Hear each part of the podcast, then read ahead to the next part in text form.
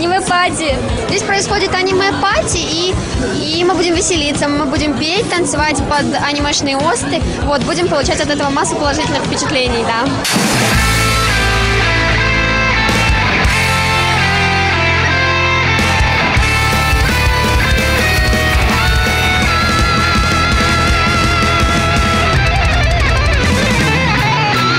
Техническая пауза. Ребята, не забывайте ставить нам 5 звезд в Apple подкастах и оставляйте свои отзывы. Это очень важно для продвижения подкаста.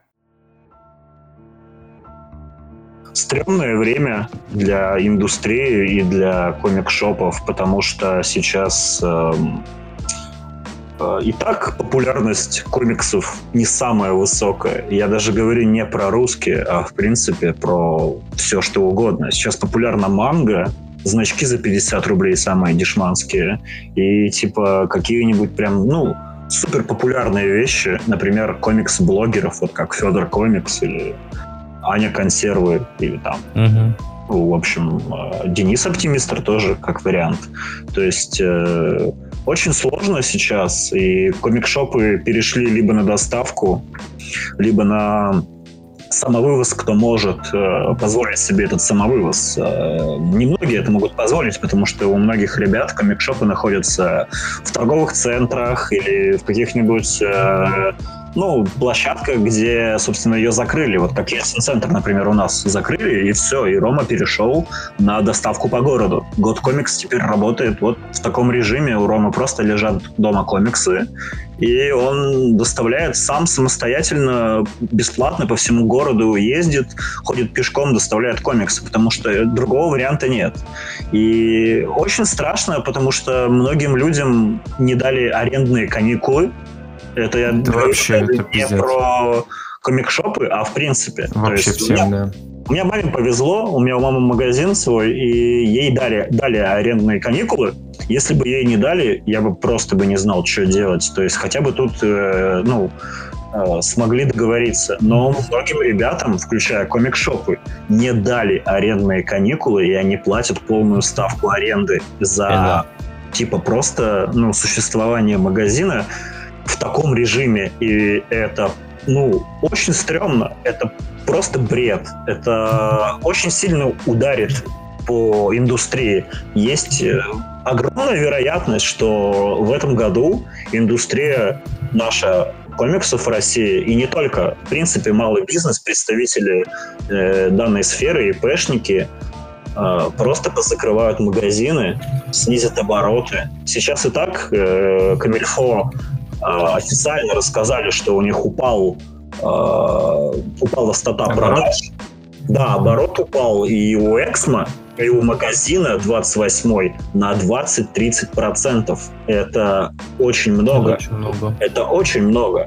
И, как я уже сказал, индустрия и так с каждым годом колебается и колеблется, и у, не, у нас просто нет какой-то стабильности, у нас нет вот стабильного заработка и прочего, стабильных каких-то продаж, и с каждым годом все хуже и хуже. И, блин, если был какой-то подъем, когда вот фильмы Marvel и DC стрельнули, и комиксы хоть как-то стали интересны, то прошлый год это был год манги манга была очень популярна. Все стали заниматься мангой. Вообще все.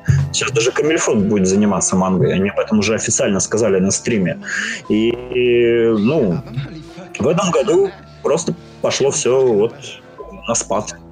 Не знаю, что будет дальше. Поэтому все, что вот можно посоветовать, это поддерживать Эм, представителей малого бизнеса заказывать комиксы не в Читай-городе, Лабиринте и Бук-24, а в комик-шопах, потому что ну, другого варианта нет. Правда, сейчас очень плохое время для комиксов, поэтому если у людей есть э, какие-то деньги, которые они могут потратить на комиксы, и они хотят поддержать свои любимые магазины, то это самое время, правда. Другого варианта просто нет, к сожалению. Очень грустно, конечно, что такая хрень, с учетом того, то, что когда только э, у нас это все... Ну, я не знаю, я, по крайней мере, заметил это комикс-движение в году 14-13. Первый комикс, который я купил, это Хукай. В местном магазине у нас комикс, я вообще боюсь... Ну, там уже последние года вообще все очень плохо. Поэтому, да, также могу просто поддержать Бетлов в плане того, то, что э, э, не покупайте в больших магазах по типу читая горды и, и так далее. Э, я, я уже ли, ли, или что там, Литрес или какой-нибудь Литрес аудиокниги. немножко другое. Буквоед, читай да, буквоед. Бук24, Озон, Wildberries. Дело в том, что, ну, если прямо у вас совсем нет варианта или у вас в городе нет комик-шопа, да, лучше закажите действительно тогда уж с крупных сетей, вы так поддержите издательство. Просто дело в том, что крупные сети, они переживут этот кризис. А, да, он по ним тоже ударит, безусловно, но там крутятся огромные деньги, и для них это не такая большая потеря. Комик-шоп просто закроется, если у него не будет посетителей, покупателей, не будут э, в обороте деньги.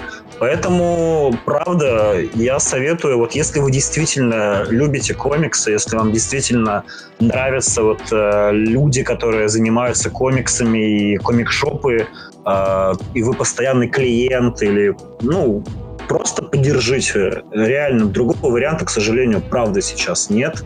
А, Комикс Бум делали очень хорошую подборку. Они сделали подборку а, список комикшопов по стране, которые еще функционируют.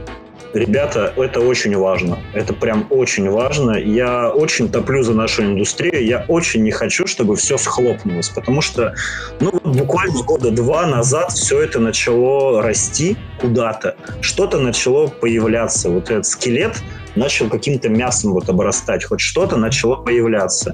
Но с такой тенденцией все просто пойдет на спад, и все труды, которые были вложены усилиями издательств, авторами, художниками независимыми. А, Все это просто улетит в труху.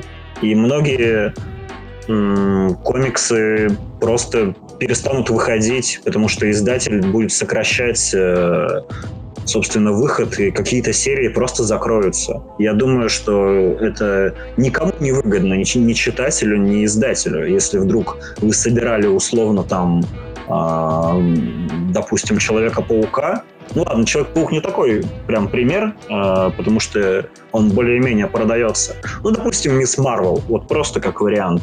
Ведь ее просто прикрыли, как и Серебряного серфера, потому что они плохо продавались. А это чудесные комиксы, это замечательные истории, это замечательные комиксы. И, ну, у нас много примеров вот серий, которые закрылись или просто издаются супер медленно, потому что нет денег. Да, сейчас, конечно, вопрос об оборотах вообще не идет. Ребятам реально просто тупо надо выжить хоть как-то, чтобы им не пришлось эти свои склады потом распродавать или еще что-то. Я, я вообще в шоке от того, что арендодатели не дергаются. Ведь сто процентов это не бедные люди. И можно было пойти на какие-то послабления для маленьких точек определенных тоже не понимаю логики людей, которые не дали арендные каникулы. Вот условно у вас есть люди, которые платят вам аренду. Сейчас у них нет покупателей, потому что к ним просто физически нельзя зайти в магазин. Вы им не даете никаких уступок, не идете на компромисс и просто типа берете у них ту же сумму. Тогда он, ну, через месяц, если не раньше, они просто от вас съедут, и вы потеряете все эти деньги. Вам проще сохранить этих людей и дать им арендные каникулы каникулы, пусть даже там, не знаю, скинуть 50% или вообще, я не, я не знаю, как конкретно вот э, у людей работают арендные каникулы, потому что я этим вопросом не занимался, но я думаю, что это подразумевает то, что ты либо совсем не платишь аренду, а, потому что ты не работаешь, по сути, у тебя нет помещения, нет клиентов, либо тебе дают какой-то огромный вот процент скидку. Но, как я уже сказал, вот многим не дали арендные каникулы, и просто люди позакрываются, и тогда арендодатель потеряет, собственно, всех своих э, ну, клиентов и ну, никакого профита нет ни ему, ни клиентам, собственно говоря. Я немножко не понимаю эту логику. А про то, что распродают склады, уже Excel Media запустили, э, собственно, скидки на свою продукцию 25% с 3 по 13 апреля. Э, еще где-то, по-моему, уже были скидосы. То есть э, сейчас все активно будут делать скидки, чтобы хоть как-то выжить. Это единственный вариант, к сожалению, сейчас. Ну вот, мы недавно, позавчера запустили стрим с Ромой. Мы, нам пришла поставка. Там было много хороших комиксов новых. Я, например, Ирвинга Злого Волшебника второго купил. А, и, собственно, мы на стриме собрали немножко донатов. То есть мы были удивлены, что мы собрали вообще такую сумму. Мы думали, там тысяча рублей будет. То есть пришли постоянщики, клиенты, задонатили. И у Ромы пошли заказы, вот он сегодня доставляет, вчера доставлял. То есть вот это немножко помогло. Но проблема в том, что сейчас поставок просто нет. Азбука прекратила поставки. Эксмо тоже, если я не ошибаюсь. И то есть сейчас, даже если у вас есть комик-шоп, и вы можете доставлять комиксы по городу, вам ну, просто не придет поставка, потому что поставок нет сейчас. Блять, вот жопа, конечно, творится. Это просто пипец.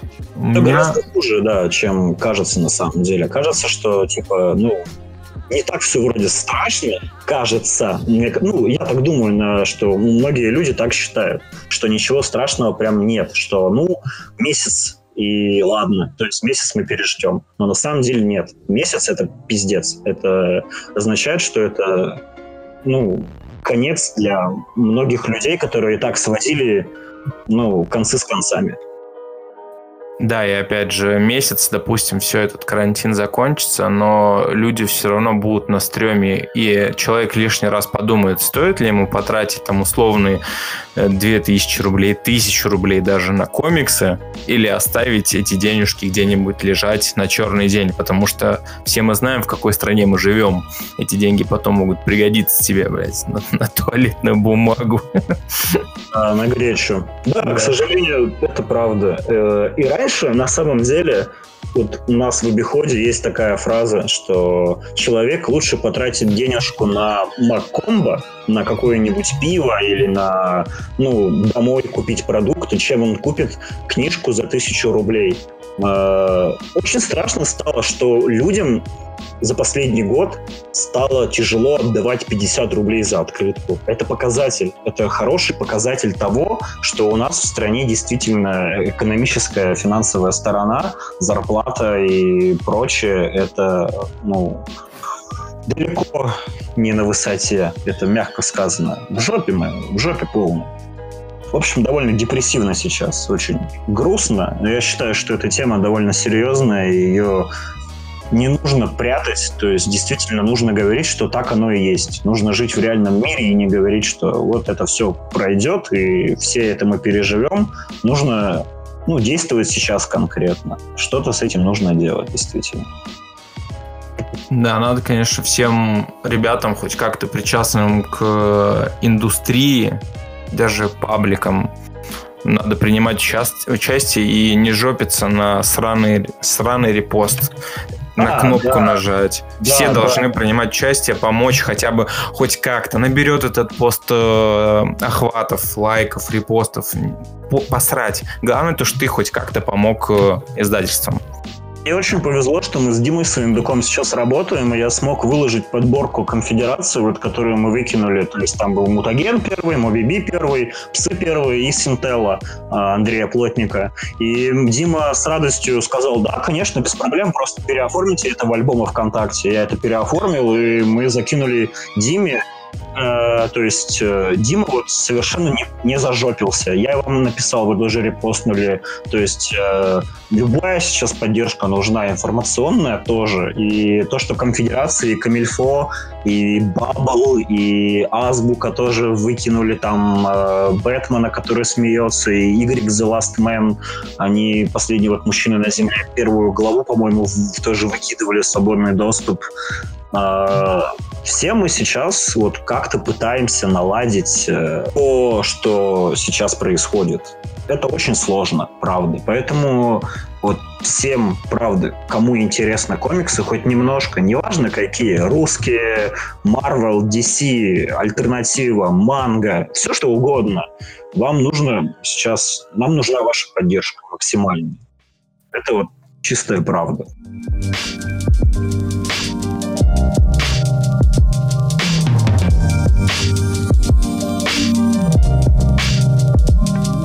Слушай, а что за бум манги? Откуда это вообще? От, откуда в России вообще эта любовь к манге такая смачная?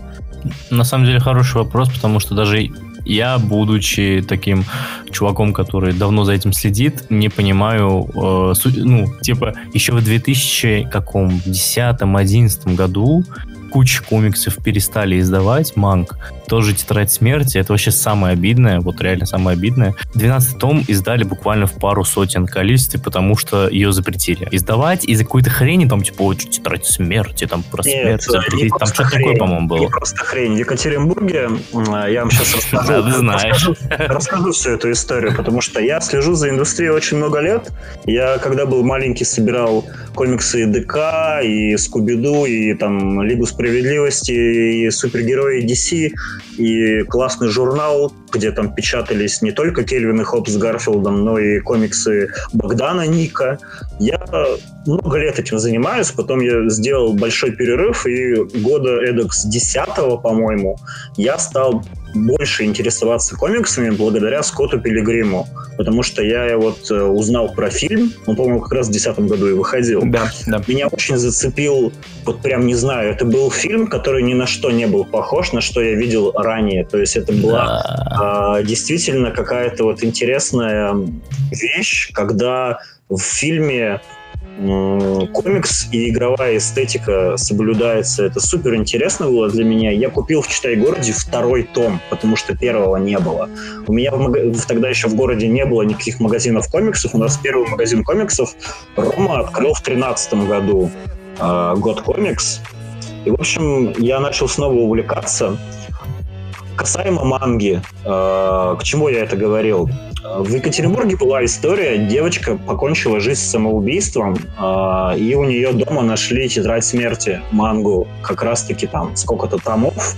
И у нас э, очень не, сильно... у нее тетрадь нашли, по-моему, тетрадь, где было вписано какое-то имя. Не, не, вот у нее нашли именно мангу. Там прям были фотографии, там мангу нашли. Я могу ошибаться, но я практически на 100% уверен, что у нее нашли мангу. И, собственно, э, на тот момент комикс Арт это была такая коллаборация Эксма, если я не ошибаюсь, АСТ с Азбукой.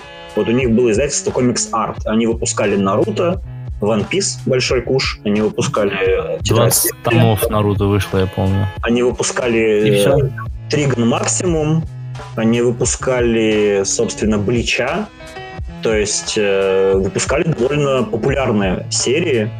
И, собственно, после скандала с тетрадью смерти и там, с какими-то еще вопросами правообладания, там, с остальным алхимиком какая-то была, по-моему, проблема еще, комикс арт э, закрылся, и они расформировались. Вот Эксмо стали заниматься там книжками, дальше потом комиксами, и Азбука стала издавать DC, и чуть позже подключилась к, манге. А вопрос, почему манга популярна сейчас в России гораздо популярнее, чем комиксы? Во-первых, э, у нас комикс-фестивали появились буквально не так давно, именно мейнстримные. Раньше самый вот прям старый э, комикс-фестиваль это была комиссия. Но дело в том, что комиссия — это московская история. В Питере тоже там Бигфест был. Ой, нет, не Бигфест, а Бумфест. Еще какие-то маленькие фестивали. Но в основном нишу фестивалей вот для геков это были анимешные фестивали. Это всегда какая-нибудь там... как же у нас называлось? Чибифест, Аниматрикс и прочее. Это Да-да-да, реально аниме-фестивалей больше это была всегда анимешная направленность. Это первое. То есть у нас всегда были в основном популярны анимешные фесты. Почему были популярны анимешные фесты? Это вот исходит из второго. В России аниме и манга более популяризировано, чем комиксы. Почему? Потому что аниме крутили все-таки по ящику. Все мы смотрели э, Шаман Кинга, все мы видели Наруто по Джетиксу, а потом по дважды два. Все мы видели там One Piece, возможно, Блича. И когда я учился в школе, Покемон? только, только да, покемоны, кстати, да, вот покемоны. Только ленивый не обсуждал э, Наруто у меня в школе. Я Наруто не смотрел э, вообще, типа, ну никогда я толком его не смотрел. И у меня вот в школе прям обсуждали Наруто, потом обсуждали Стального Алхимика, который шел по СТС, Мгм. обсуждали Шаман Кинга. Ну, Шаман Кинга я, то есть, смотрел, когда был совсем маленький по Джетиксу. Российский читатель манги — это вот как раз-таки сейчас вот либо школьники, либо более взрослые люди. А более взрослые люди, потому что они, по сути, выросли на этом. Вот я, ну, после Fox Kids, на котором показывали там в основном американские мультики с э, Фокса, вроде Кота Ика и там э, Жизнь с Луи и прочее, э, его там детки из класса 402. Потом на Jetix вот показывали Наруто и Шаман Кинга и этот Абан Звездные гонки. Это же все, ну, Абан это французский, конечно, а, сериал, но он все равно выполнен в такой аниме-эстетике.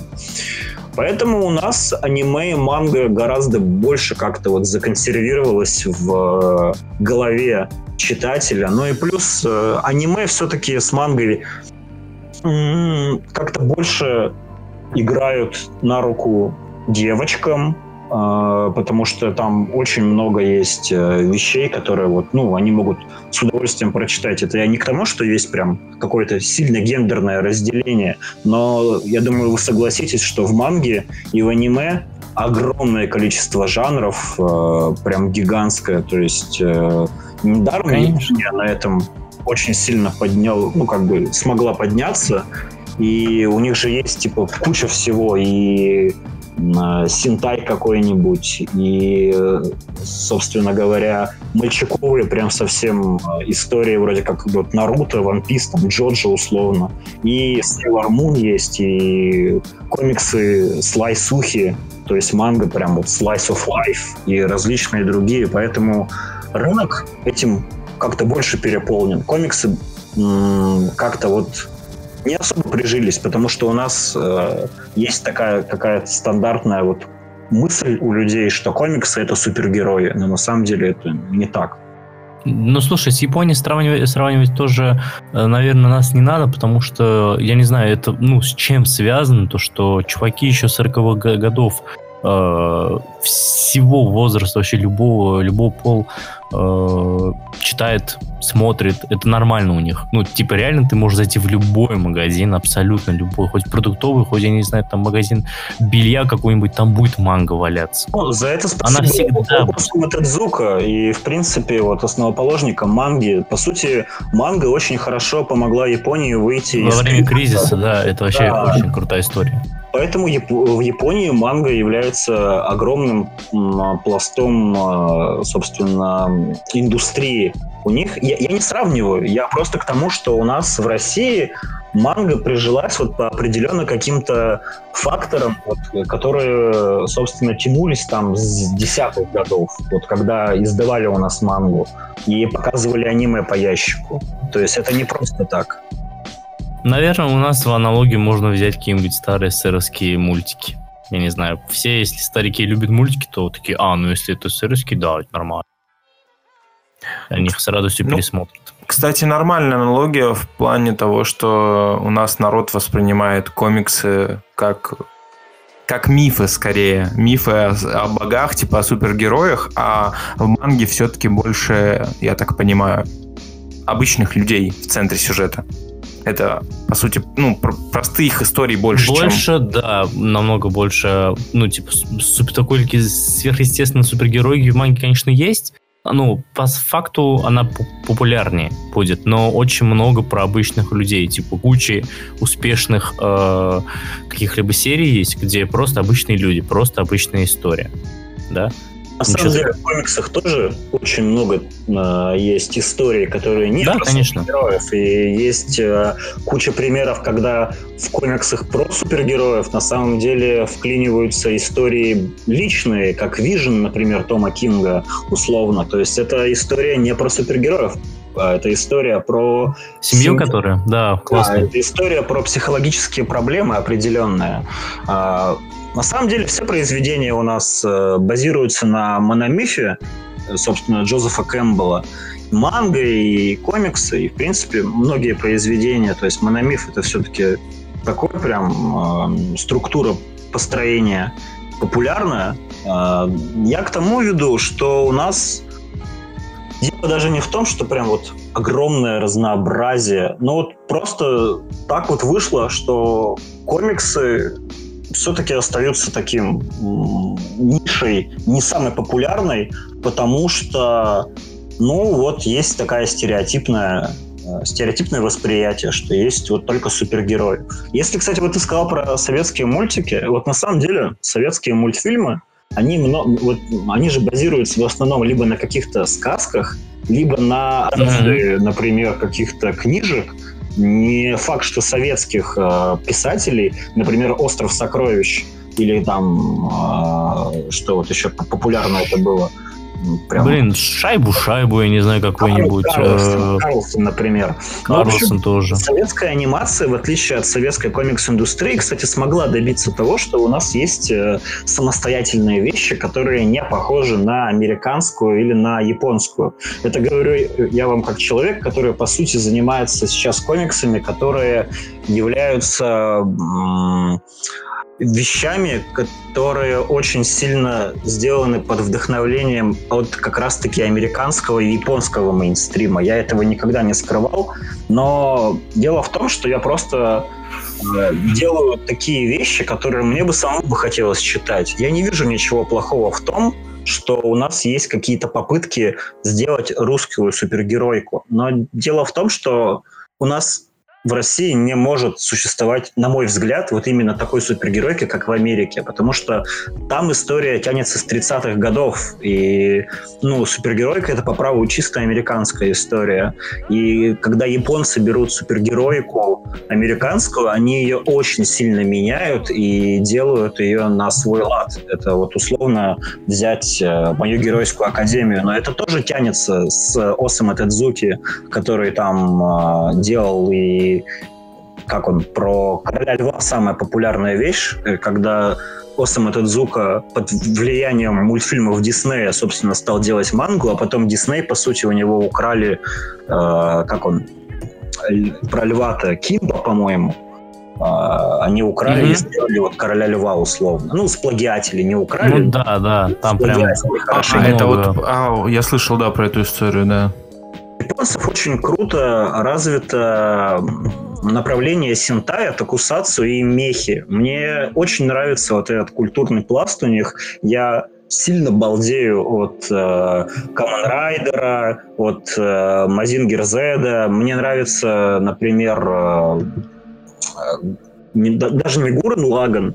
Мне очень нравится эстетика гандамов, но я гандамов все еще нормально так и не посмотрел. Но мне, в принципе, просто нравится, что японцы смогли найти какое-то вот свое. Ведь когда ты говоришь слово манга или аниме, у людей есть какие-то определенные, как же это сказать, э, не стереотипы, а образы. А когда ты говоришь русский комикс, у тебя образ размыт, потому что сейчас как такового русского комикса нет. Э, к сожалению, это так. Есть авторские вещи, есть вещи, которые пытаются делать под мейнстрим, как вот, например, Bubble.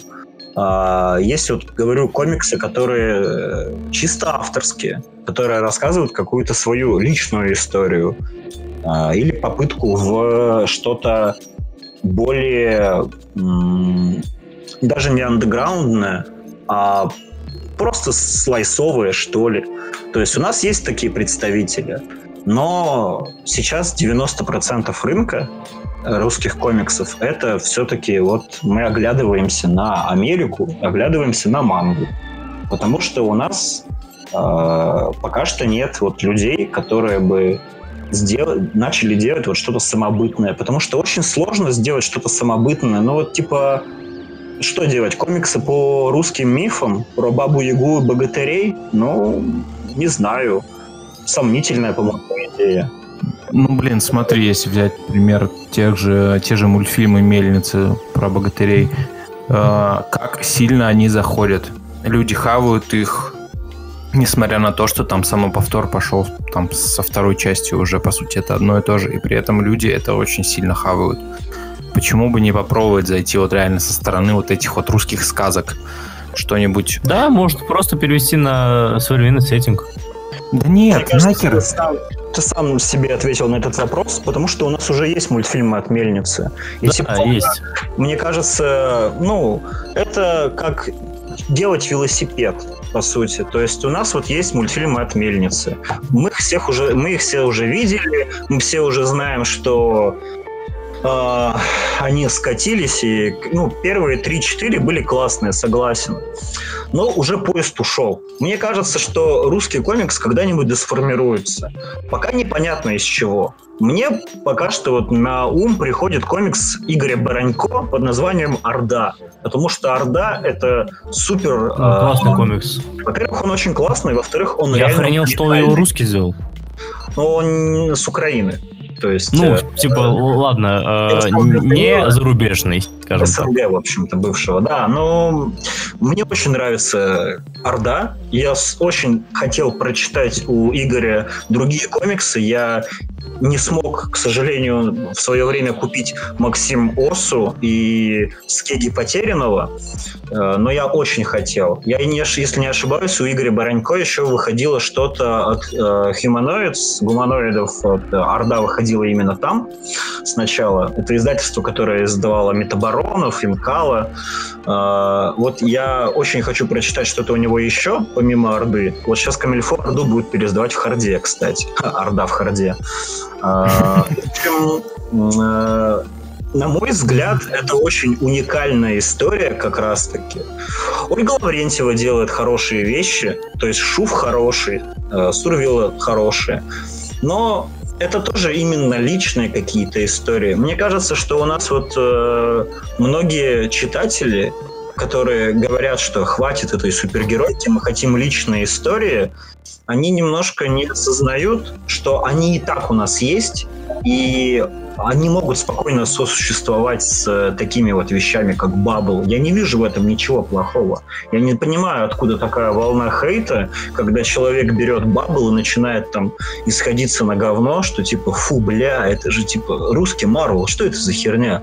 Я думаю, что это наоборот очень хорошо, что Bubble смогли нарастить такую аудиторию, и они являются сейчас действительно русским мейнстримом а, на данный момент. Ну, это так, мягко сказано. Я все-таки считаю больше, что у нас нет пока что как такового русского мейнстрима. Я считаю, что у нас есть скорее Bubble и все остальное.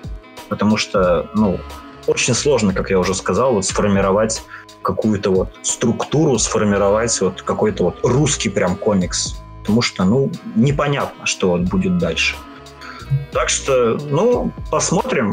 Будет интересно, куда это все выльется. Дай бог, чтобы, возможно, Бабл в конце концов наиграется, нарастят силы, хотя сейчас, конечно, худшее время для этого, нарастят силы и начнут больше ударяться в эксперименты.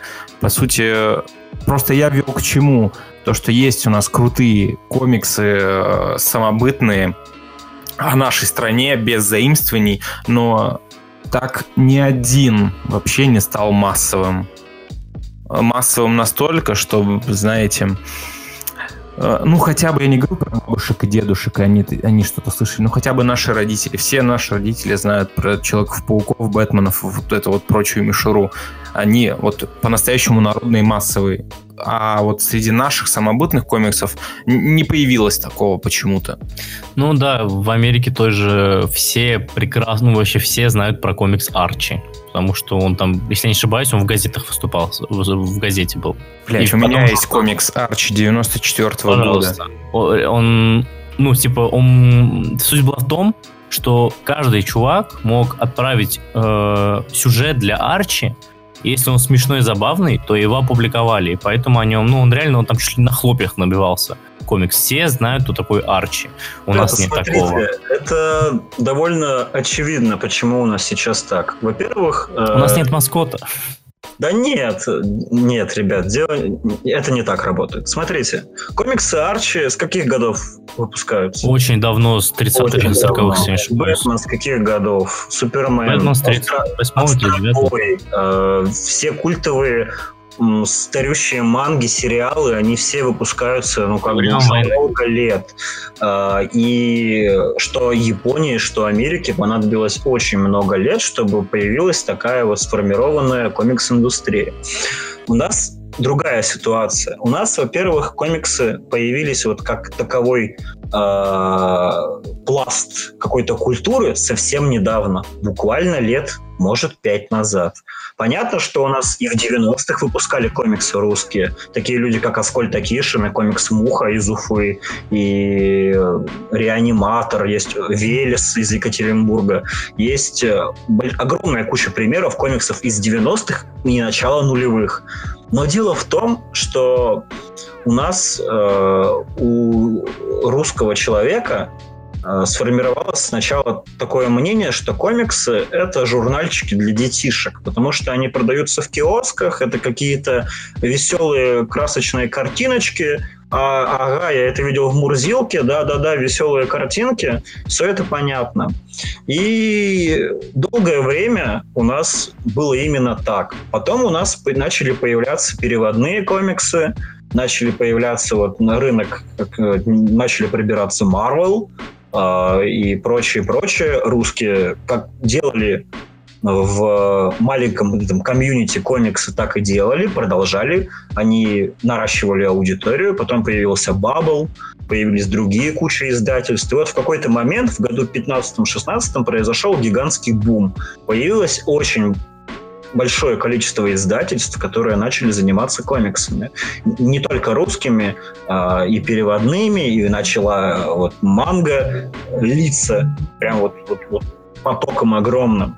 И, собственно говоря, э, у нас проблема в том, что, как, как я уже сказал, во-первых, у нас не сформирован вот какой-то вот самобытный комикс русский, вот свой, вот именно как вот, э, чтобы человек увидел это и сказал, а, это русский комикс. Потому что мангу, я, как я уже сказал, и супергеройку, а как американский комикс выглядит, знают все.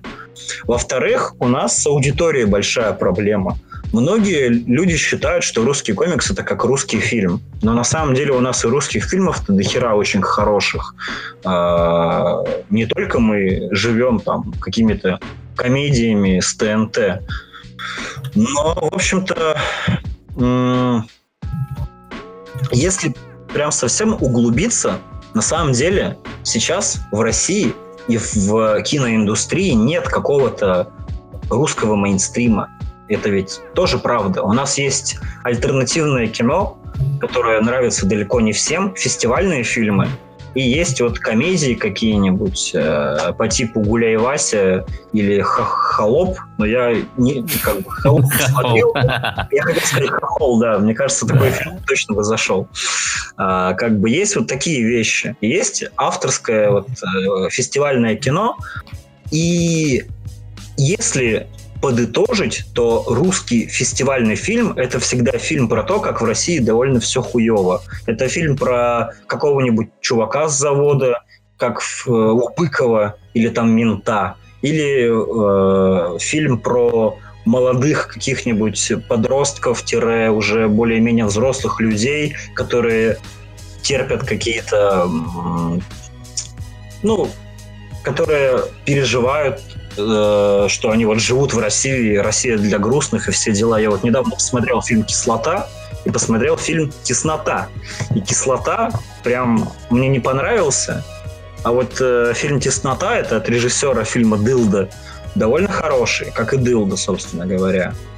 Проблема в том, что вот у нас вот э, с культурой довольно все сложно. И все это вытекает вот в большую проблему русского комикса. И аудитория не хочет воспринимать русские комиксы как вот что-то индивидуальное, потому что, ну, э, есть, конечно, проблемы.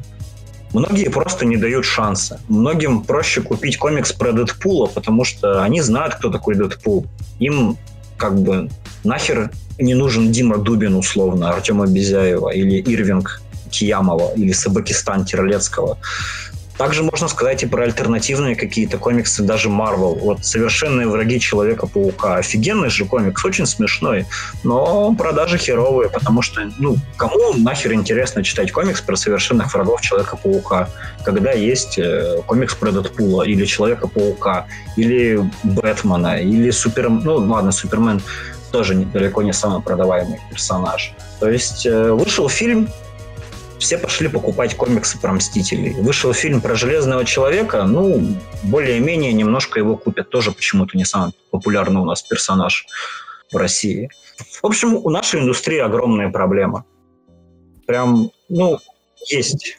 У нас просто не любят богатых, поэтому Железный человек не продается. Я знаю... Бэтмен же популярный, Бэтмен богатый. Ну, Бэтмен, понимаешь, Бэтмен, его жизнь перемолола. Россия любит Бэтмена, потому что Бэтмен грустный, он мрачный. Да, Россия для мрачных.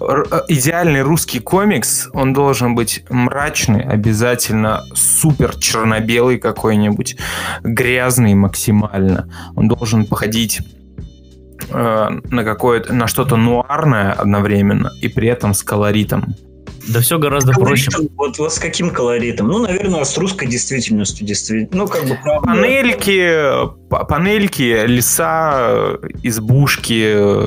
Что ну, вы это описали комикс «Бычий цепень» Влада Погадаева и Жени Чащина, это молот хардкор. «Бычий цепень» — это прям вот оно на самом деле. Вот, значит, это идеальный русский комикс. Ну, вот так. не идеальный, но это очень хороший комикс, мне понравился. Я считаю, что он действительно более-менее самобытный. Наверное, ты прав. Да, У нас не любят радоваться, вот и все. Хотел сказать, что мне вот эта эстетика России для грустных уже немножко поднадоела. Ну, это, это, к сожалению, не, факт. Она, она, она заебала, но это будет нечто массовое, мне кажется. Народ схавает скорее это. Народу будет легче поверить в, этот, в это произведение, то, что оно реально о России, если в нем все будет все плохо, черно-бело и в говне. У нас народ такой. Он никогда не поверит что-то разноцветное, если это про Россию. Ребята, у нас такой, блядь, депрессивный с вами подкаст. Просто. Да, давай на этой ноте, э, на этой ноте закончим и перейдем к веселому. А, давай. Мы уже дохуя проговорили про. Самому уже стало неприятно. У меня окно открыто, и я часто на него поглядываю сейчас.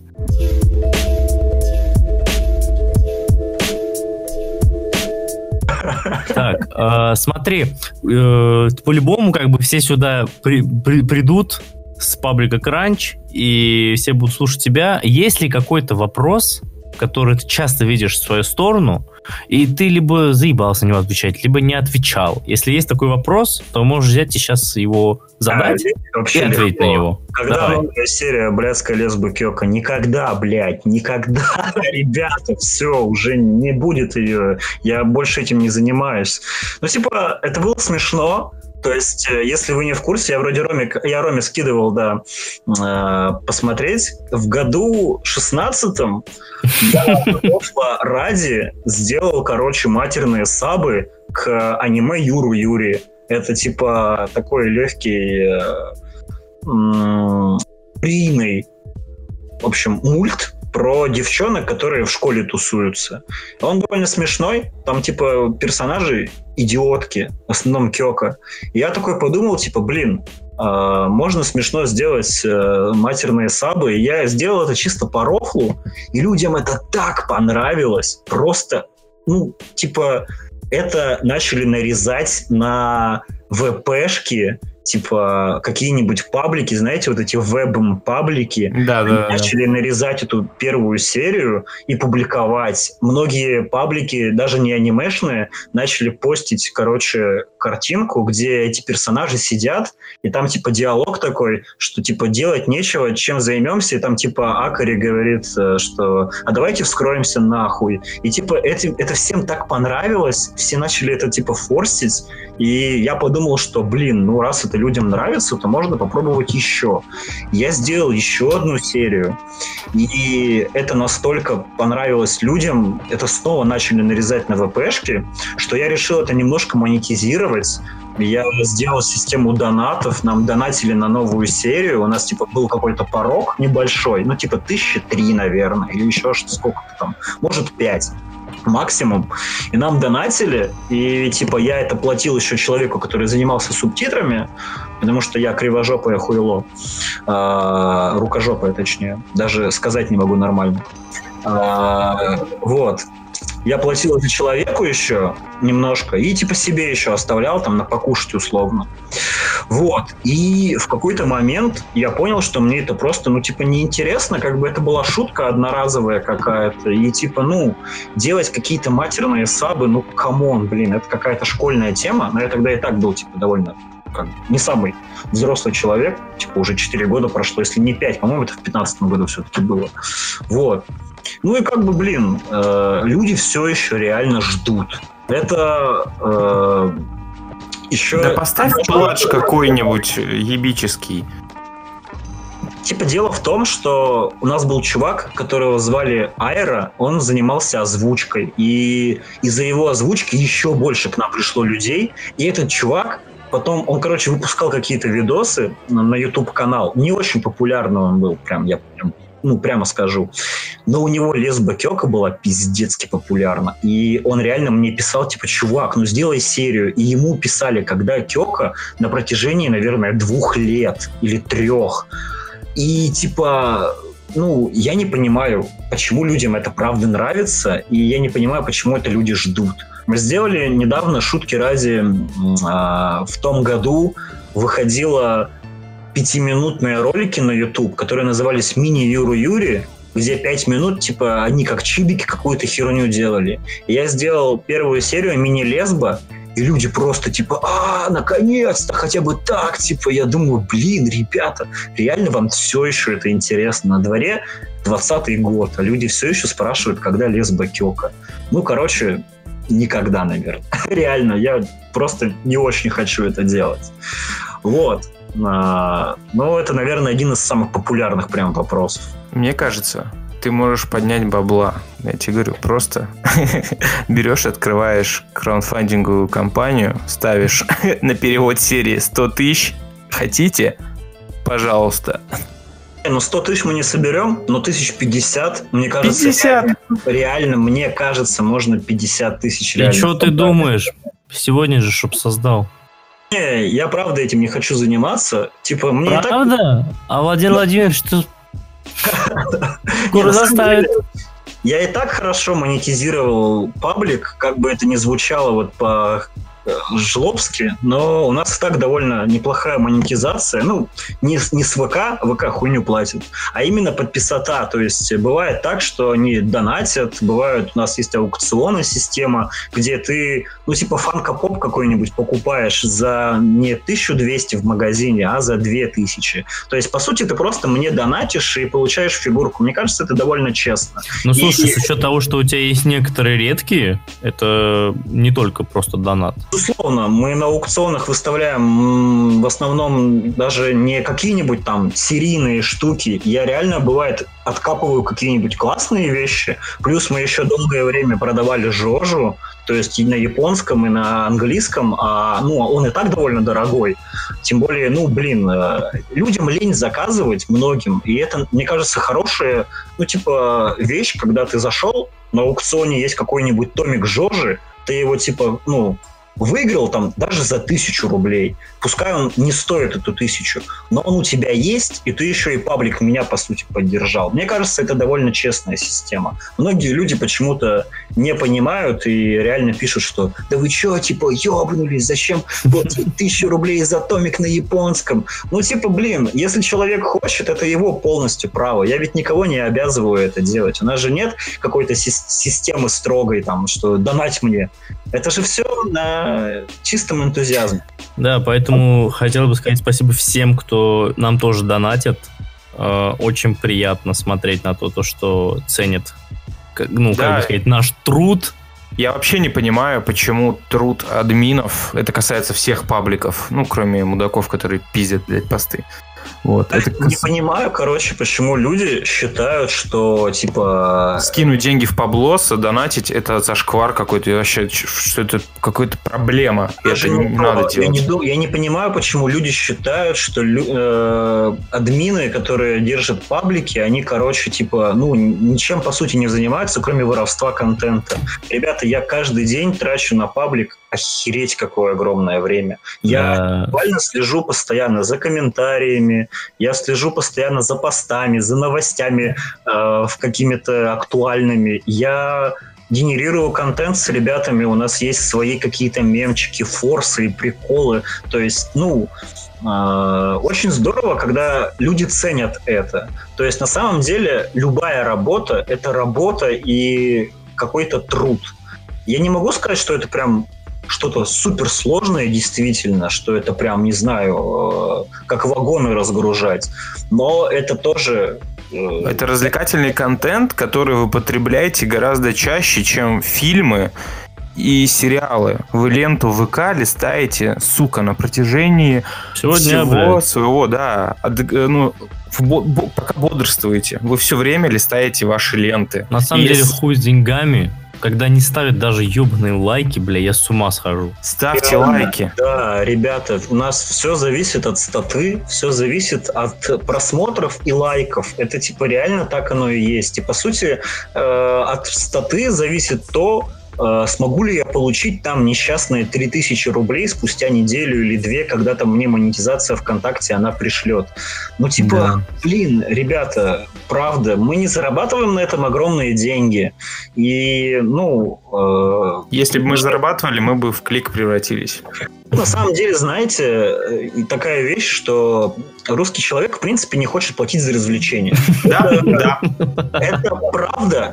И это тоже исходит из двух факторов. Первое, это, естественно, зарплата в России и как мы живем. А вторая, это, как бы не звучало, менталитет. У нас, типа, пиратство всегда было. Всю мою жизнь, когда я был мелкий, ну, все Так пиратели. Как, кому, игры на комп, э, даже на плойку, прошивали что-то, а, музыку, типа, ну, блядь, платить за музыку, вы что, ебанулись? Я бы Ага. лет шесть бы не подумал бы даже, что типа я буду платить за, за музыку, блядь. Но сейчас я каждый месяц оплачиваю Boom Music, я оплачиваю Кинопоиск, я, естественно, плачу за интернет. Типа, если бы я был более зажиточный, я бы, наверное, платил бы еще бы за что-нибудь. Мне сейчас хватает кинопоиска. Кинопоиск, это, кстати, не реклама, но кинопоиск офигенный реальный сервис. Мне прям очень нравится, очень удобно. Я щас смотрю- Кинопоиск. Алло. Да, ребята, закиньте А по нам промокоду VETAL 45 дней бесплатно. Блин, я бы с удовольствием прорекламировал кинопоиск, потому что я, если занимаюсь рекламой, то я рекламирую в основном вещи, за которые мне не стыдно. Я не рекламирую какую-нибудь хуйню, то есть я реально избирателен в этом плане. Мне люди пишут, когда по рекламе, я всегда спрашиваю, что за паблик, что за контент, скинь мне это посмотреть, потому что я в своей группе не хочу, короче, рекламировать говно и торговать говном. Я всегда за какое-то качество. Как бы там люди потом не говорили, что фу, какая хуйня, все равно, на мой взгляд, это типа более-менее качественно. И Кинопоиск это вот офигенный сервис. Мне очень нравится на нем смотреть э, все сериалы и фильмы. Очень удобно. Э, во-первых, никакой рекламы, реально. Во-вторых, ну, типа, огромный выбор фильмов и сериалов. Бля, это реально, слушайте, это звучит как рекламная интеграция. Пипец, это, ну, это красивая интеграция. Слушай, можно вырезать этот момент и отправить им, сказать, типа, ребят, смотрите.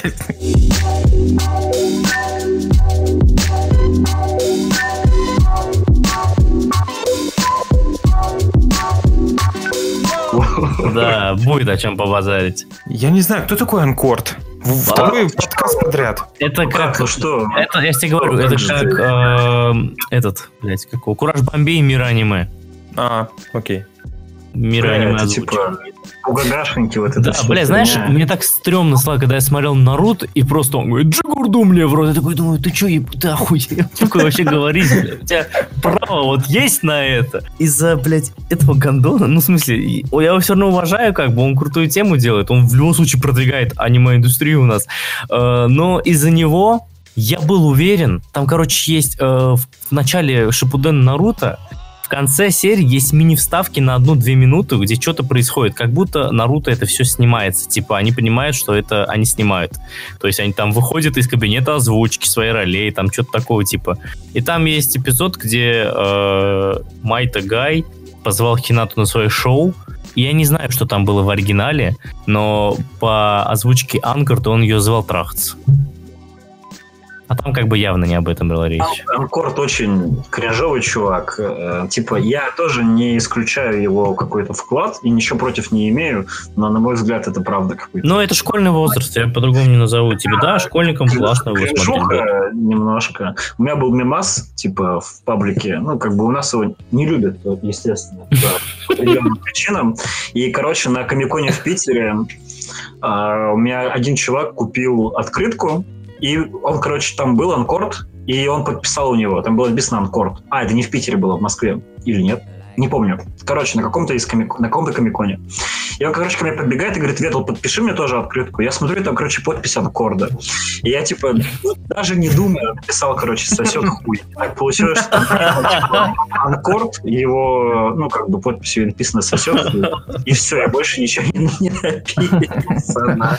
Да, вот жестокий человек. И, песю приносили подписывать Ники Водвуд. Там прям тоже вообще полная жопа. Я более скажу, у меня дома лежит песя с автографом Ники Водвуд. А, Я ее подписал на Бигфисте.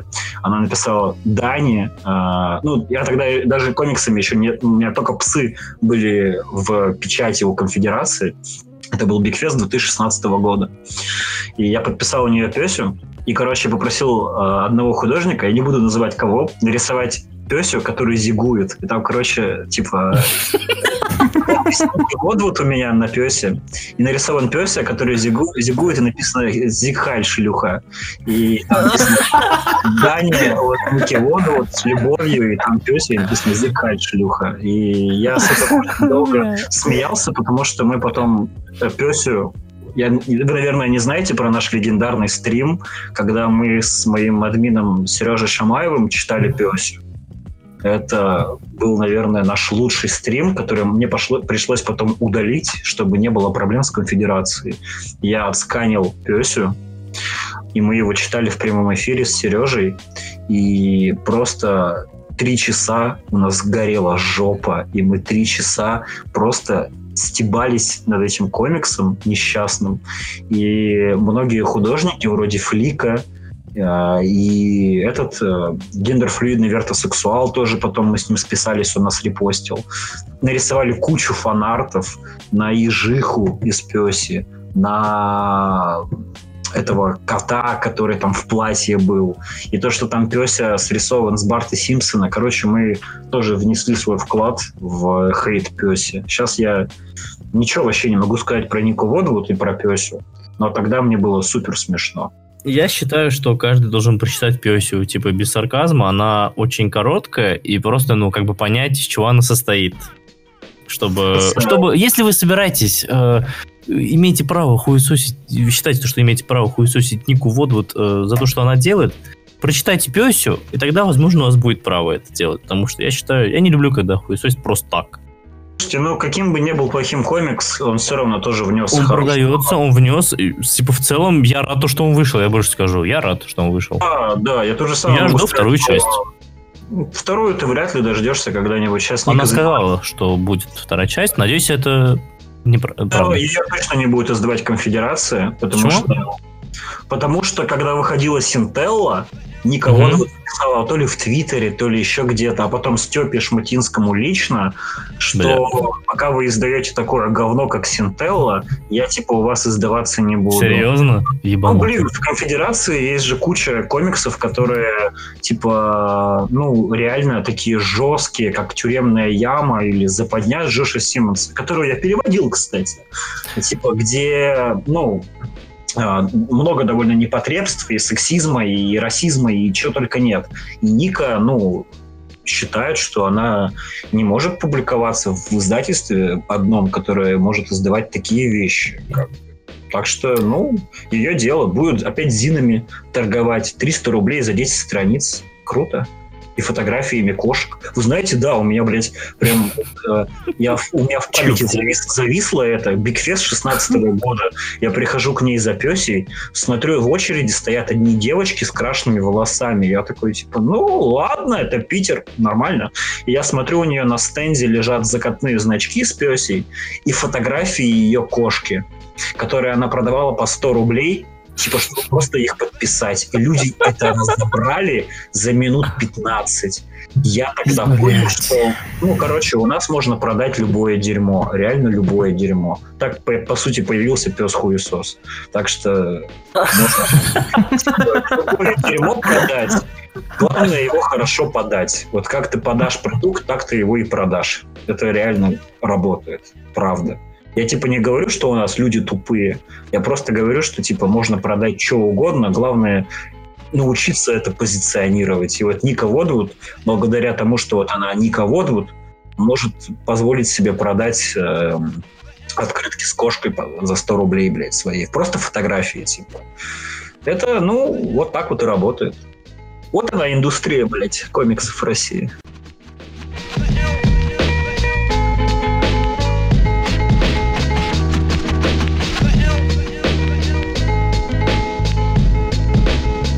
Смотри, э, и ты, и мы, у нас плюс-минус возраст паблика одинаковый. Сколько твоему? А сколько Кранчу, да?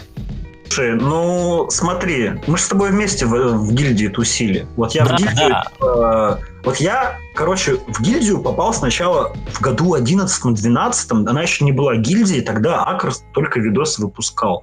Потом я типа э, долгое время у меня не было нормального интернета и телефона. Потом мне купили, я в 14 в, в конце 13 в начале 14 года я начал тусить в э, гильдии. Потом мне дали админку.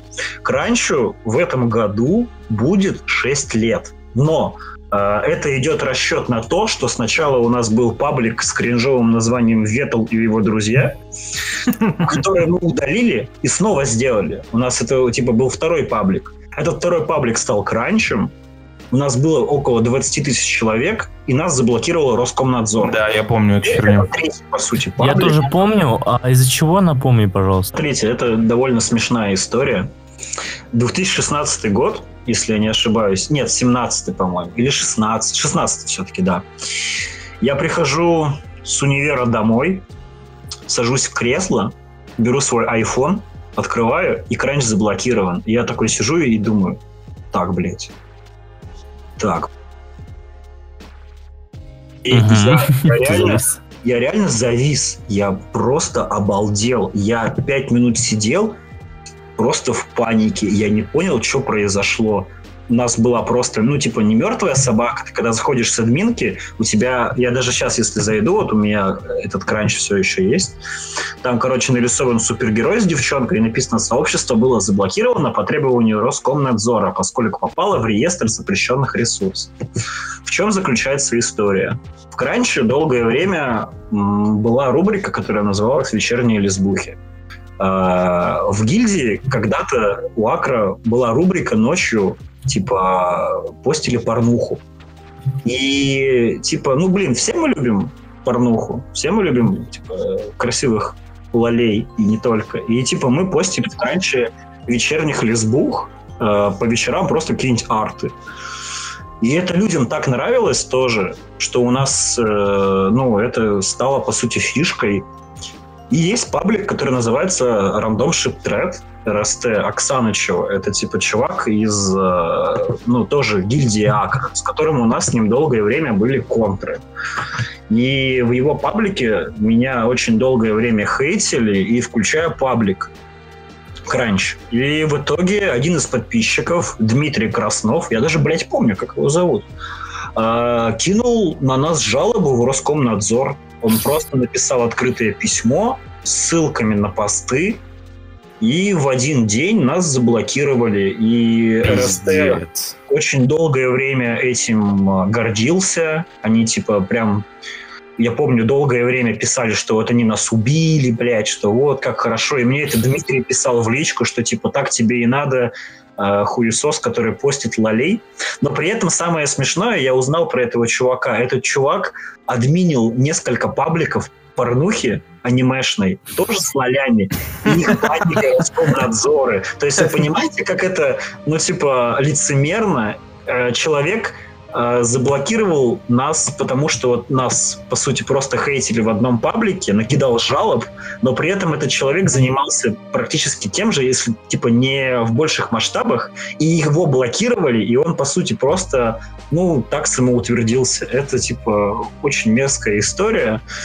Уже много, конечно, воды утекло, но это вот хороший пример того, как одна жалоба какого-то чувака с интернета – который просто, типа, держит на тебя зуб, может, типа, обрубить тебе, ну, по сути, работу, которой ты занимался какое-то вот, э, ну, время. То есть это был 16-й год, то есть к раньше было уже, типа, примерно ну, два года. Два года. Да, то есть два года было нам уже. Два года мы этим занимались, и типа я с пустоты, по сути, ну, благодаря гильдии, да, благодаря репостам в гильдию, я типа 20 тысяч себе насобирал на рекламу Кранча в среднем за все 6 лет потратили 200 рублей. У меня был админ, который за 200 рублей купил репост в паблик Комикон э, в 2014 году. Этот паблик не, естественно, Комикона фестиваля, а просто mm-hmm, паблик, да, да. Публиковал какие-нибудь мемы про Железного Человека и Человека-паука. Он заплатил 200 рублей, нас репостнули, к нам пришло три человека. Я, да, а, классика. В паблике было 300 человек ну, типа 300 тысяч фейков, условно. Я такой, типа, ну, Максим, спасибо за 200 рублей, мы больше рекламу не будем покупать. Никогда. И в итоге я так за 6 лет больше ни разу нигде рекламу не брал для кранча. То есть все 52 с половиной тысячи человек — это живые души, которые вот пришли откуда-то. И вот прикинь, если бы каждый ставил лайк. Да, я типа каждый раз, когда у нас заходит тема про донаты, например, мне на самом деле реально подписота много раз помогала, за что всем огромное спасибо. Вот у меня в том году была ситуация, когда я в январе у меня не было денег, я остался там без работы, и типа январь, начало января, ни у кого денег, ну, типа, нет. И у меня сдох телефон, по сути, единственный мой доступ к паблику, ну, кроме компа. И у меня в кармане, типа, 500 рублей. И у меня там были очень большие проблемы еще. И мне, по сути, ребята с пустоты собрали 20 тысяч за сутки на телефон. Красавчики. Я все еще им пользуюсь. Asus купил на все 20 косарей, чтобы все было честно. А, была недавно у меня ситуация, когда я траванулся, и у меня тоже, типа, вообще не было денег. Я очень сильно траванулся, и мне ребята там, типа, накидали за сутки, ну, типа, 3 или 4 тысячи рублей. Это, типа, огромная для меня сумма, чтобы просто там в магазин сходить условно и купить лекарств. То есть я очень сильно благодарен людям, которые, ну, без всякой э, выгоды могут кинуть мне 500 рублей, 110 вообще как бы огромное спасибо, потому что я просто, по сути, человек из интернета, поэтому я благодарен каждому, кто донатит. Ну и, собственно, я сам иногда доначу, то есть если я вижу какие-нибудь посты, когда, например, где-то собирают, я помню, мы помогали одной девушке, художнице, у нее нашли рак, и мы репостили закреп без всякой, типа, ну, задней мысли меня попросили, я вообще, как бы, я ее знал, просто, что вот она есть, я знал эту художницу. И мы где-то на неделе две, наверное, закреп сделали, и у нас подписота донатила ей на лечение. Если не ошибаюсь, то у нее уже все хорошо. Она жива-здорова. Вот. Так что, ну, очень здорово, что Бывает. Иногда, вот да, на всю токсичность, несмотря на всю токсичность, казалось бы, нашего комьюнити, э, есть крутые ребята, которые делают доброе дело. На самом деле, вот про токсичное комьюнити. У меня, безусловно, много есть э, людей, которые токсики и в комментах, и не только. Это везде так. Но на самом деле у меня, ну, я про свой паблик, про свое комьюнити могу сказать, что у нас довольно лояльное и доброе комьюнити. У нас на каждой сходке приходят люди, ну, почти одни и те же, но с каждым годом все больше и больше. И на, на день рождения к нам пришли люди, и это была просто офигенная сходка. У нас было где-то 200 человек, наверное. Это Москва, Кобра Гейм Хаус, пространство, где... Это, это не антикафе, это типа такое место, где есть, по сути, комиксы, которые можно купить, фигурки и компы с плойкой. То есть это, по сути, как компьютерный клуб и комикс-шоп. И нас туда пригласили. Мы, я приехал за их счет, в Москву прилетел. Мы устроили день рождения Кранча со всякими подарками и прочее. И мне девчонки, которые занимаются этим, сказали, что у меня очень добрые, милые ребята, потому что они боялись, что будет гораздо все хуже, боялись, что будут какие-нибудь неприятные моменты, что может кто-нибудь комикс украдет или что-то сломает. Но на самом деле все прошло очень классно. Я каждый раз, когда встречаюсь со своей подписотой, в 95% это супер приятные ребята, с которыми очень э, ну, приятно пообщаться и вообще, в принципе, провести с ними какое-то время. Я очень стараюсь быть лояльным к ним, но в интернете все равно у меня есть такой вот образ человека с баном ЧСВшным, ну, просто чтобы держать в узде долбоебов. Да, да, Долбоебов просто- очень много, очень много. Очень много. Да, но их комментарии такие, я, их, да, их не супер много, конечно, но их комментарии очень сильно выделяются на фоне всех остальных. Да, Они слишком да. яркие. Да, и поэтому приходится как-то вот держать э, в узде, показывать, что типа, ну, чувак, э, ты все-таки ко мне в паблик пришел. У меня есть типа э, такая позиция. Это мой паблик, в котором я по сути пощу то, что нравится мне. Я здесь пощу те вещи, которые нравятся мне. Я никогда не типа не хочу заниматься чем-то вот, что было бы там, ну условно, ну типа как клик например. То есть я типа работаю на аудиторию, но я работаю на аудиторию свою и типа с людьми, у которых, с которыми я могу разделить свои интересы. Вот типа в году 15 мне стало интересно смотреть аниме. Я постил в Кранче очень много аниме. Мы набрали хорошую аудиторию.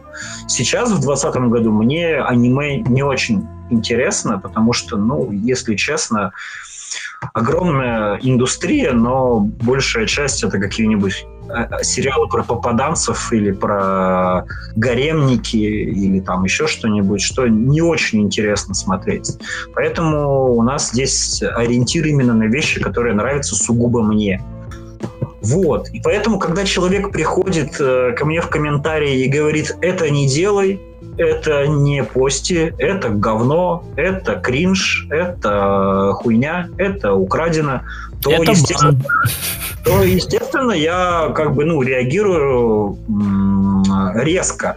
Но при этом, как бы многие люди не говорили, что у меня там жопа полыхает, на самом деле я всегда делаю это с каменным ебальником, потому что, ну, типа, блин, как- Конечно. это люди в интернете, живые, понятно, но, типа, хули ты мне сделаешь, я в другом городе. За мат извини. Бля, еще самое смешное, когда кто-то пишет, а, админ мой коммент удалил. Бля, не все еще знают то, что у нас просто стоит фильтр на какие-то слова, и их О, коммент это мой удаляется любимый коммент. автоматически. У нас стоит фильтр на баян, на что-то еще. Админ пидорас, по-моему. Еще не все знают, что контакт сам э, бывает затирает сообщения, если они выглядят как спам или оскорбление. Сейчас Да, кстати, да. этим занимается фильтрация, и поэтому многие это тоже не знают. У меня, кстати, фильтров не стоит ни на боя, ни на админ, там, пидорас и прочее, чтобы я это просто, типа, читал и мог знать, ага, вот тебя, сука, я забаню. И, по сути, это, короче, как двач. Вот знаете, типа, я иногда... Да. Я, я- я с чес- честной, с честной совестью могу сказать, что я иногда захожу на двач, есть эм, этот, короче, тред русских комиксов. И меня там так хуесосят, просто адски. И ну, что там хуесосят, конечно, Виталия Терлецкого. Виталия там прям ненавидят. Там, Почему? Ну, потому Блин, что за что можно Терлецкого ненавидеть? Я просто Он не такой понимаю. Он лапочка, такой пипец. лапочка, душка, пиздец. Слушайте, За ну, что? типа, Виталий мой очень хороший друг, но при всем своем уважении я могу понять, почему, типа, люди на двачах, э, потому что Виталий, ну, вот он такой э, рисковатый. Так, он а что сделал? Ну, слушайте, Виталий Да довольно там скорее честно- ничего конкретного. Виталий довольно честно со всеми разговаривает. Если он считает, что человек долбоеб, он говорит, ты долбоеб. Типа, э, это все Ну, честно. конкретно, вот что там пишут, например, Ха, Виталий Гондон, он... Ну, на 2Ч в основном пишут, что типа Виталий занимается полной типа хуйней, что типа все его комиксы, которые он занимается, что Жожа, там, что, не знаю, продукты, что уебищные истории, что все это говно, а Виталий типа хуесос, и все, кто его читают, говноеды. По сути, про меня пишут то, что сейчас то же самое. А, пишут, что типа я ворую все, там, не знаю, у зарубежных авторов или там еще что-то, что на самом деле это неправда. Одно дело, когда ты берешь... Люди путают вдохновение с, э, с пиздили очень часто. я типа, многих «Ха, ты делаешь как они. Я на многих лекциях рассказываю, что, что абсолютно все авторы, включая тех самых, которых вы читаете, они все что-то дочитали тоже. И у них у всех тоже есть авторы, которых типа они любят и на которых они ориентируются. Абсолютно у всех есть ориентиры, есть люди, на которых они хотят, ну, условно, не даже не равняться, но они этим вдохновляются. И русские писатели, современники, как Пелевин или Сорокин, насколько бы они не были сейчас уникальными в плане ну, написания книжек, со своим уникальным стилистическим стилем, публицистическим, то ну, они все равно вдохновлялись чем-то. Классикой, например, условно, или ну, новой тоже прозой как бы новой школой какой-то 80-х годов, 90-х тоже а, альтернативной прозы российской. То же самое с комиксистами. Люди на двочах э, ведут себя так, как будто они, знаете, вот э, знают нас как друзей. Вот они прям знают, что мы типа из себя представляем, что типа представляет из себя Виталий, что из себя представляю я, что там представляет из себя Филипп Соседов и прочее. И Двач — это довольно смешная херня. Ты заходишь туда почитать э, то, как люди на говно исходятся и говорят, какие мы все плохие. Но если мы все такие плохие, так, ребята, вы возьмите и просто ну, сделайте свое. Я не говорю, что типа сначала добейся. Я говорю это к тому, что типа если ты э, человека хуесосишь и считаешь, что он делает э, свою, свой продукт плохо, то ты возьми и попробуй сам. Попробуй сделать зин самоиздатный, попробуй в издательстве, э, ну, как бы издай свой комикс. Пожалуйста, а потом пизди. А, ну, у всех будут там отмазки, что типа, да я там, у меня нет паблика какого-то у оптимистера, там канала и прочего. Ебаный в рот, ребята. У меня тоже, типа, я с пабликом не родился. У меня, типа, многие ребята, кстати, пишут в э, иногда подписчики, что, типа, как вот, ну, начать комиксы делать. Я им, ну, типа, рассказываю зачастую, что, типа, ну, вот так и так, напиши в издательство, возьми да напиши просто, типа, пробуй, найди художника или рисуй сам. И мне иногда пишут, что, типа, блин, но у меня нет, как у тебя, типа, паблика, например, чтобы себя рекламировать. Так я ж с ним, блядь, не родился. У меня ж, типа, не было его в свидетельстве о рождении. Я его взял... Не, то есть- нет, ты подожди, ты предлагаешь этим людям чуть подумать, это уже сложнее, это уже надо что-то сделать. А почему они за меня делают? Ну, как бы вот я этого немножко не одупляю. Люди почему-то ум- хотят критиковать, но не хотят предлагать. Мне это немножко непонятно. Я, например, тоже много чего не люблю. И, если честно, мне многие русские комиксы не нравятся. У меня есть определенные люди, которые мне нравятся, как пишут или рисуют, но я считаю, что у нас действительно многие вещи, ну, слабенькие, откровенно слабенькие. А, бывают вообще кринжовые вещи. Ну, как и везде, как и везде, как и в фильмах, как и в музыке, вообще везде. Есть, типа, хорошее что-то. Это все вкусовщина, к тому же. Вот. И, типа, ну, я немножко этого не понимаю. Вот возьми да сделай. Возьми вот поучаствуй в уебищных историях у Виталия. Ты ведь там не должен уметь рисовать даже. Наоборот, ты должен уметь рисовать хуево. Я даже недавно у него поучаствовал, сделал ему... У него же сейчас сборник идет про сериалы. Я ему сделал комикс про глухаря. Сам нарисовал. Так что вот.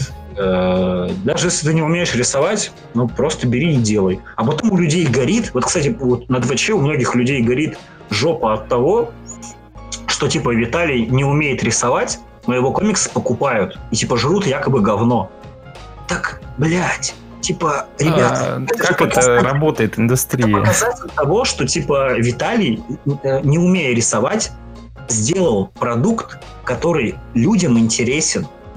То же самое можно сказать, например, про автора манги Mob Psycho 100. Он же тоже... А, ну, собственно, он же автор One Punch Man а, которого потом перерисовали. Он же тоже нарисован уебищно. Но в итоге да, что? Да, изначально. Что One Punch Man и Mob Psycho 100 это самые, одни из самых популярных типа аниме и манг, в принципе, на данный момент, ну, вот, в 2020 году это очень популярные вещи. И Mob, и One Punch Man. А это человек, между прочим, который совершенно не умеет рисовать. Так что это не оправдание, что типа я не умею рисовать, и у меня нет паблика там, блядь, или канала на Ютубе. Вот это я вообще не одобряю. Я вообще для себя понял одну вещь, что худшее, что вы можете сделать для автора, который вам не нравится, это не говорить и не упоминать его имя. Вот реально. Это чистая правда. Что бы вы ни писали лишний раз, ты даже негативный комментарий, он всегда ярче. Вы привлечете внимание к автору и сделаете его более популярным, хотя бы хоть на член мухи, но он станет чуть более популярным. Из ста человек найдется один, который зайдет, подпишется на паблик или почитает комикс, купит комикс и в итоге станет фанатом и оценит по достоинству. Поэтому решать, конечно же, вам. А, это чистая правда, любой фидбэк нужен. Самое херовое, это когда у тебя фидбэка нет, и ты сидишь, короче, и думаешь, блядь, а я типа написал хорошо или плохо?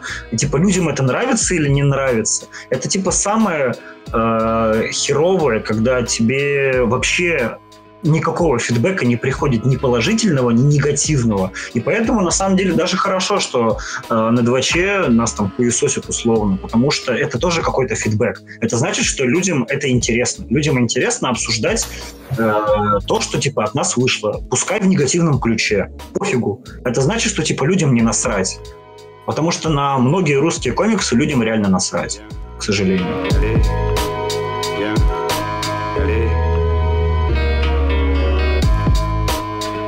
Ты говорил, что работаешь у Сандука. Какие паблики ты у него ведешь? Если я не ошибаюсь, по Рику Морти ты ведешь? Да, я веду оба паблика Сандук и Рик и Морти. То есть я веду э, основной его паблик, собственно, по творчеству его, и по паблику Рика и Морти. Угу. Вот, это два паблика, которые я веду. У как ты вышел вообще на него в этом плане? Типа мысль, о, может предложить себя в роли админа, или он сам попросил?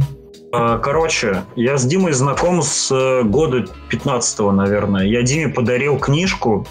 А, знаете, были книжки про черепашек от Старые черепашки. Да. И были, короче, такие же книжки про Mortal Kombat. И у меня была книжка, такая, она, она супер смешная и уебищная. Там, короче, иллюстрации такие, там типа нарисован был C-3PO и R2-D2, и там, короче, сцена из бригады, и там Саша Белый или что-то такое. И там типа э, этот э, Горо из Mortal Kombat нарисован как какая-то жаба. И, короче, это супер смешно. Я ее купил за 30 рублей в переходе. И, короче, Дима в барахолке искал эти книжки. Я написал Диме, сказал, что привет, у меня есть эта книжка, я готов тебе ее просто подарить. Он говорит, да ладно, я могу купить.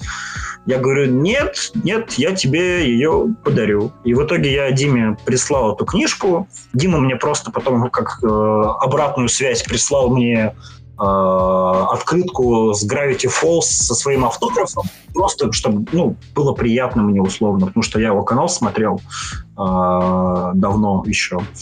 И, собственно, мы просто с ним начали общаться какое-то время, и периодически я ему кидал всякие приколюшки в личку. Ну и потом мы с ним на фестивалях начали встречаться, типа видеться, общаться, и типа просто стали ну, ну, как бы приятелями, и как-то мне Дима просто написал, вот мы с ним там что-то обсуждали, и он мне сказал, что, чувак, у тебя есть кто-нибудь, кто может вести у меня группы, э, ну, типа мем мемчики условно делать. И в итоге я такой подумал, подумал и говорю, бля, есть, это, это я, Дима, я, я могу. Я, я хочу. И в итоге я, типа, сейчас работаю с Димой, а, я веду вот оба паблика, и, типа, еще, я не думаю, что это секрет, я Диме помог с одним, а, пытался, точнее, помочь с одним роликом, и еще написал один сценарий для одного проекта, не буду раскрывать, что там будет, но, короче, с Димой мы сейчас работаем, и есть, короче, какие-то продвижения в том, чтобы я занимался у него не только пабликами ВКонтакте. Вот. Круто. Круто. Хотелось бы попробовать что-то тоже делать для YouTube-площадки. У меня был опыт, я для одного блогера как-то писал э, сценарии э, для ролика. И было сначала неплохо, но потом у него упали просмотры, и он отказался от этой работенки, он мне хорошо платил. Вот. Так что у меня был опыт, помимо вот комиксов, еще писать сценарии для роликов на Ютубе. Это очень хорошо, что ты не сидишь на месте, как мы. Так что желаем тебе, э, так сказать, успех.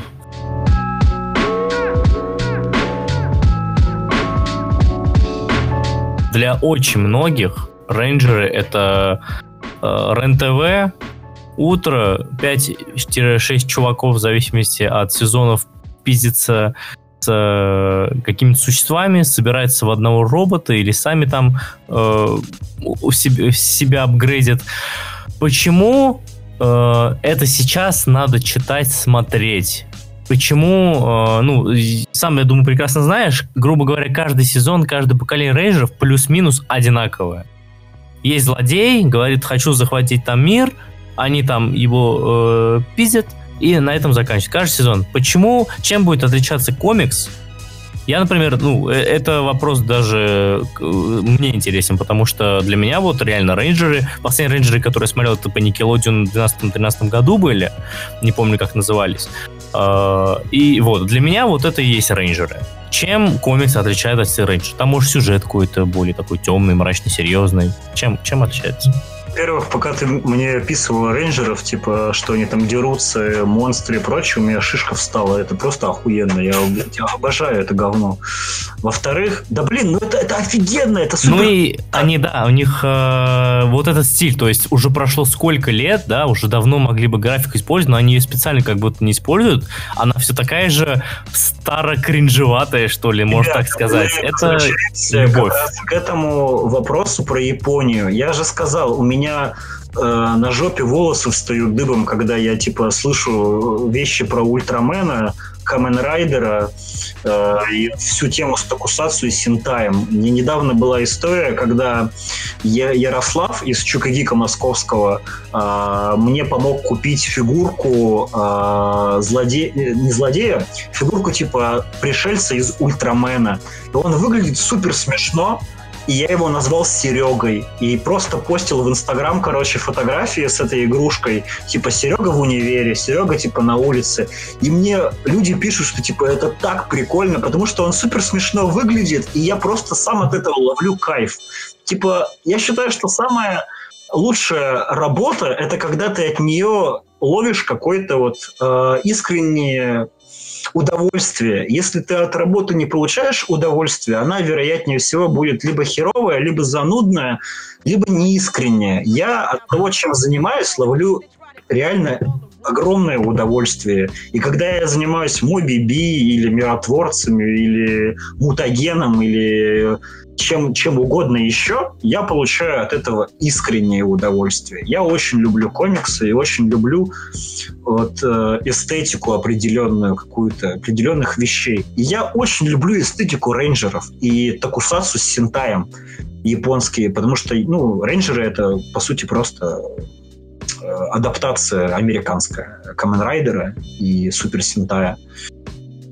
Я реально ловлю просто оргазм от э, осознавания того, что это чуваки в трико, которые дерутся с огромной ебаниной, и они настолько тупые и наивные, что это просто, ну, не перед... Э, э, это уникальная вещь. То же самое я могу сказать про Джоджа. Джоджа — это, типа, супер уникальная вещь. Ничто не может сравниться с Джоджа. Это супер уникальное э, произведение. И Рейнджеры — то же самое с, э, с этим Супер Синтаем и Камен Райдером.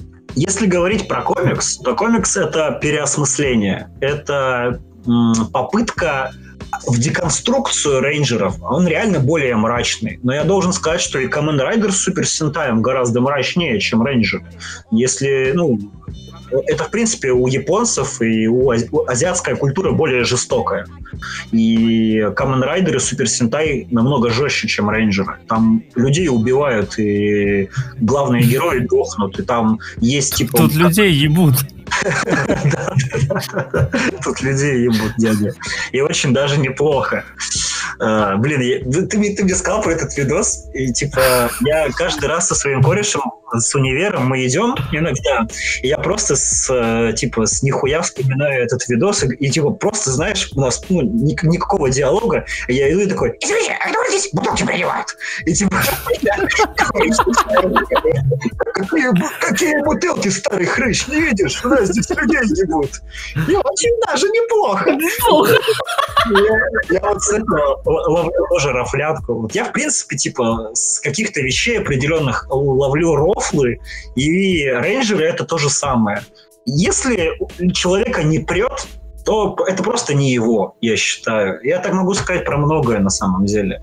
Есть вещи, которые направлены на узкую аудиторию. И мне кажется, рейнджеры — это вот такая штука. Я не испытываю к ним ностальгии, потому что я не был их большим фанатом. Мы типа во дворе играли, конечно, в рейнджеров и смотрели их по РЕН-ТВ и по Jetix с Fox Kids. И кэпсы у меня были с ними, и игрушки были, и мячик у меня был с их изображением. Но я не ностальгирую по ним. Мне реально искренне нравится это дерьмо. Я понимаю, что они тупые и э, очень простецкие и детские, и что у них там, ну, супер скучные какие-нибудь есть серии. Но вот ты сказал, что, типа, они держатся на одном и том же. Типа, на том, что появляется злодей недели, и, э, типа, рейнджеры с ним дерутся. Ну так ведь работают мейнстримные комиксы, по сути. Ведь, э, ну, самые простецкие. Да, так и есть. Ну нет, смотри, все равно там что-то придумывают, да, условно, тот же, я не знаю, там, Бэтмен против Джокера, все равно что-то пытаются придумать. А ульт, э, рейнджеры те же, условно, реально, каждый сезон, ну, единственное, что приду... ну, я, по крайней мере, что заметил, единственное, что придумывают, это, э, я помню, я охренел, когда появился шестой рейнджер. Вот это для меня был тот переход, типа, о, что-то новенькое. Это круто. Когда у них оружие как-то меняется, когда они... Э, вот эта тема началась с тем соединениями их роботов, их э, монстров железных. Вот я про такие моменты. Собственно, что я могу сказать? Смотри, во-первых, ты не прав. И вот что Kamen Rider, что Super Sentai, у них каждое какое-то поколение, каждые сезоны появляются какие-то новые типа приблуды. Есть отдельный э, сериал, если я не ошибаюсь, по Kamen Rider, который прям супер жуткий, там прям хоррор, про то, как э, один из персонажей возвращается из мертвых, и начинает мстить и убивает типа людей, которые его по сути ну грохнули ранее я могу ошибаться, я просто не смотрел именно это. Есть типа манга «Человек-череп», э, как раз-таки в этом жанре. У нас даже его издавали на русском, фабрика комиксов. Э, и типа она супер мрачная. Devilman это не Токусацу с Kamen Rider, но это тоже типа пример, когда по сути э, взрослую мангу переделали под детский сериал, потом под детский там какой-то еще ну, аниме, а потом снова переосмыслили и сделали его серьезным вот Netflix. И Devilman тоже офигенный. Ну, я не знаю, я просто прусь от э, этой эстетики. У меня, в принципе, что с фильмами, что с э, комиксами или книжками, есть определенные просто вещи, которые, ну, как бы меня прет. Есть, типа, книжки, которые я понимаю, что это мое. Вот, например, я беру мангу «Людоеды», от фабрики комиксов и понимаю, что это мое. Я беру Дзюнзи, Дзюнзи Ита, например, там Спираль, Узумаки. Я понимаю, что это мое. А есть, э, например, Fairy Tail или этот э, Блич или Атака на Титанов или Моя геройская академия. Я это беру, читаю или смотрю и понимаю, что вот это не мое, меня не прет. Но, возможно, будет переть кого-то другого.